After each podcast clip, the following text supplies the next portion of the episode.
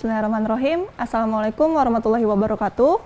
Kembali lagi ke Said Hussein Channel dalam program Fit Your Faith. Pada episode sebelumnya kita sudah membahas tentang dunia adalah tempat fana dan akhirat adalah tempat yang paling kekal. Jadi Said Hussein gimana? Iya, Bismillahirrahmanirrahim. Alhamdulillahirrahmanirrahim. Wassalamualaikum Muhammadin wa alihi ajmain. Iya, kajian terakhir kita sudah bahas tuh setelah sebelumnya. Aduhai, aduhai dengan sedikitnya bekal, panjang perjalanan dan sepi jalan. Kenapa sepi? Karena orang yang jalan tadi tuh bersama-sama. Tapi sampai di akhir mulai satu-satu ber, berguguran dan itu merupakan sunnah kehidupan sebenarnya. Kayak maraton tuh larinya rame-rame. Tapi ujungnya nanti setengah-tengah orang ada yang mulai capek, lelah, udah jalan, akhirnya udah nggak kuat segala macam. Nah perumpamaan ini seperti sirat. Nabi bersabda, lebih tipis dari rambut sirat itu. Lebih tajam dari pedang, lebih gelap dari malam. Malam gimana nggak ada lampu? Nggak kelihatan. Tipis dari rambut, tajam dari pedang. Ada yang melewatinya seperti buruk, ada yang seperti larinya kuda, ada yang berjalan biasa. Dan terdapat juga yang melewatinya dengan menggantung, dan ada yang diambil api, ada juga yang tidak. Jadi ketika lagi gantung, datang api ngambil. Kita maunya seperti buruk ya, Iya. langsung kecepatan cahaya jelas ini merupakan jarak yang harus ditempuh seorang manusia untuk sampai kepada Allah. Sudah pasti ini merupakan jarak maknawi, bukan jarak dengan berjasad. Kita sampaikan jalan kepada Allah. Ya yuhal insan innaka kadihun ila rabbika kadhan famulakih. Ya manusia, setiap hari ini kamu tuh berjalan menuju Allah. Pada akhirnya pasti kamu akan sampai kepada Allah. Kita dari mana? Dari Jogja mau ke Jakarta. Di tengah-tengah jalan mau berhenti, mau berhenti, lama-lama sampai nggak ke Jakarta?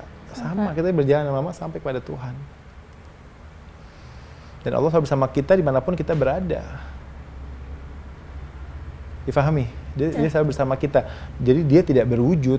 Sekarang kalau Allah itu berfisik atau berwujud, ya berarti dia makhluk. Betul. Allah menciptakan makhluk yang tidak ada contoh. Maksudnya gimana tuh? Jadi dia menciptakan sebelum ada contohnya dulu. Oh, oke. Sudah ada. Allah menciptakan ini semua dari ketidakberadaan menjadi berada. Allah menciptakan laqad khalaqnal insana fi ahsani taqwim. Kemudian dia ada di mana-mana. Kalau Allah bisa dilihat atau berwujud, berarti dia bukan Tuhan. Karena Tuhan tidak bisa menyerupai makhluk. Kalau dia berbilang atau berbatas, berarti dia sama kayak makhluk. Berarti dia tidak bisa dibilang Tuhan. Dia tidak di dalam sesuatu. Tidak bertempat. Ya, dia tidak di atas sesuatu dan dia menciptakan sesuatu. Dia seperti cahaya. Cahaya pun cahaya gimana? Laisa kami selihi nur. Dia cahaya tapi tidak bisa sifati dengan cahaya. Zat Tuhan tuh kita semua nggak bisa tahu dia seperti apa. Nggak tahu. Nggak bisa disamakan dengan makhluk. Laisa kami selihi syai. Lam yalid lam yulad lam yakul lahu kufuwan ahad. Nggak, bisa orang setara dengan zatnya dia. Kita tidak bisa membahas zat gak bisa di atas sesuatu. Berarti kalau dia di atas satu, berarti yang memikulnya lebih besar dari dia. Allahu Akbar, berarti bukan Allah Akbar, tempatnya arasnya yang besar. Berarti dia ada di mana-mana. Makanya Allah berfirman di surat Al-Hadid ayat 4, Bismillahirrahmanirrahim. Wa huwa ma'akum aina ma kuntum. Dan dia bersama kamu di mana saja kamu berada. Bukan dia jadi bagian. Di ruangan ini ada saya dan Anda. Berarti Allah yang ketiga, tidak. Allah itu yang meliputi kita. Satu, dua, tiga, empat, lima, Selalu enam, bukan ada dia. Allah. Allah yang keempat, Allah yang kelima, Allah yang keenam. Itu Allah sebut di Quran. Tapi bukan berbilang. Tapi dia adalah zat yang meliputi manusia. Jadi kita mau puasa, mau ikhlas, mau iman dengan ikhlas dan semuanya itu Allah selalu melihat kita. Wahwal alimul khabir. Allah maha mengetahui dan dia maha teliti. Allah itu ketika menempatkan nama-namanya di dalam ayat-ayat Quran, semua ada rahasianya. Allah maha pengasih lagi maha penyayang. Berarti yang, yang ditunjukkan oleh Allah adalah, ini saya ini maha pengasih penyayang, ayo. Gak mungkin ketika Allah menyebut, sesungguhnya aku melimpahkan surga yang mengalir di bawahnya gini-gini ini, sesungguhnya aku maha menghinakan lagi maha sombong. Gak mungkin yang digunakan namanya seperti itu. Pasti gunakan sesungguhnya aku maha pemberi, aku maha pemaaf, aku maha pengampun dan penyayang dan lain sebagainya. Itu contoh. Allah ada di mana pun kita berada, dia ada.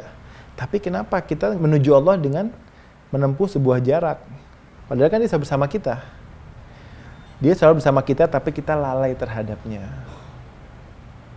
kita suka lupa bahwa Iya. Allah tuh bersama kita jadi kita Dia ini. tidak pernah lalai terhadap kita, tapi kita yang lalai terhadapnya. Itu kita Iya. lalai sa- sa- sama Allah. Makanya apa? Itu yang digambarkan di akhirat itu ada 50 terminal. Di satu hari di akhirat itu sama kayak 50 ribu tahun hitungannya. 50 terminal lagi. Satu ini hitungannya hitungan akhirat kita nggak tahu. Ya kan berapa itu? Hitungan akhirat kan udah nggak terikat dengan ruang dan waktu sebenarnya gimana? Satu harinya di akhirat itu seperti apa? Kalau satu harinya akhirat 50 ribu tahun di dunia, berarti di akhirat tuh mataharinya bagaimana, bulannya gimana, bintangnya gimana, kita nggak tahu. Satu hari akhirat itu seperti apa? Seperti 50 ribu tahun di dunia.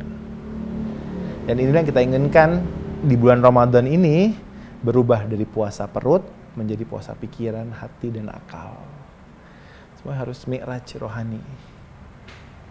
Ya kan? Zahirnya, fikihnya dari puasa perut itu tingkatan terendah, kita harus berubah menjadi tingkatan yang lebih tingkatan yang lebih besar.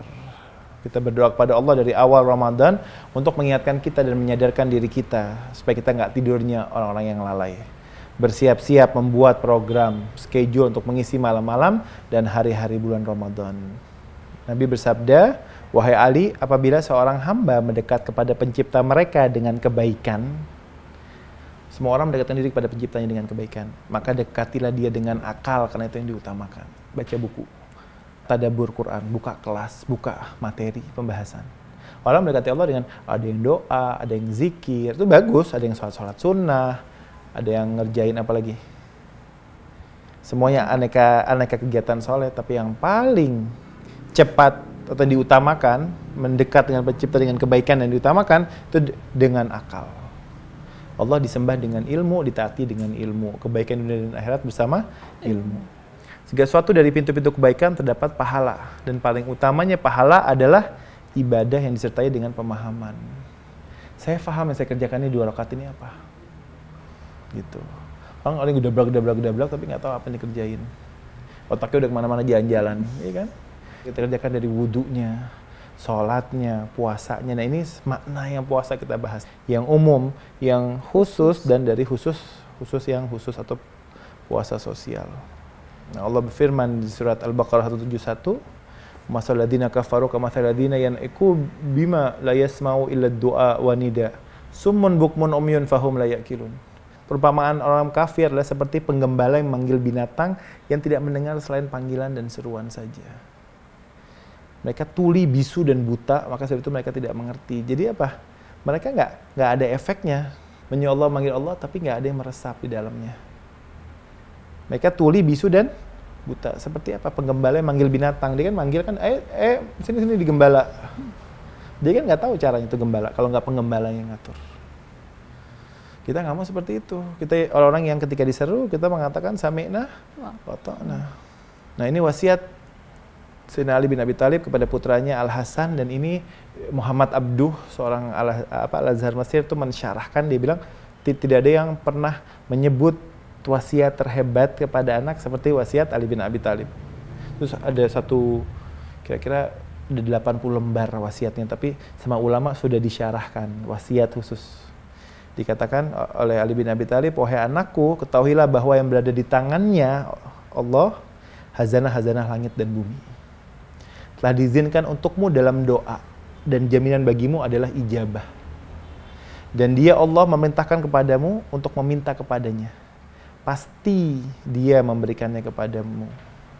Dan dia telah menjadikan pada kedua tanganmu pintu-pintu hazanah pembendaharaan. Maka itu suruh minta kepada Allah. Di tangan-tangan kita ada hazanah-hazanah Allah. Suruh berdoa. Orang yang sombong itu orang yang nggak mau berdoa kami akan lempar ke neraka kata Allah mereka orang yang sombong yang habis sholat udah selesai salam mereka tidak butuh sama Allah maka di hadis lain kata Nabi Allah mencintai orang-orang yang merintih dalam berdoa suruh histeris nggak ada masalah suruh nangis kita suruh nangis suruh histerisnya kepada Allah. Allah bukan kepada Manusia. hamba atau makhluk Iya. saya pikir itu kajian kita Baik Habib, terima kasih sekali untuk episode kali ini. Alhamdulillahirrahmanirrahim. Untuk episode kali ini kita sudah selesai. Jika ada pertanyaan, silakan komen di kolom komentar. Jangan lupa untuk like, share, dan subscribe. Jangan lupa juga untuk klik tombol lonceng. Wassalamualaikum warahmatullahi wabarakatuh.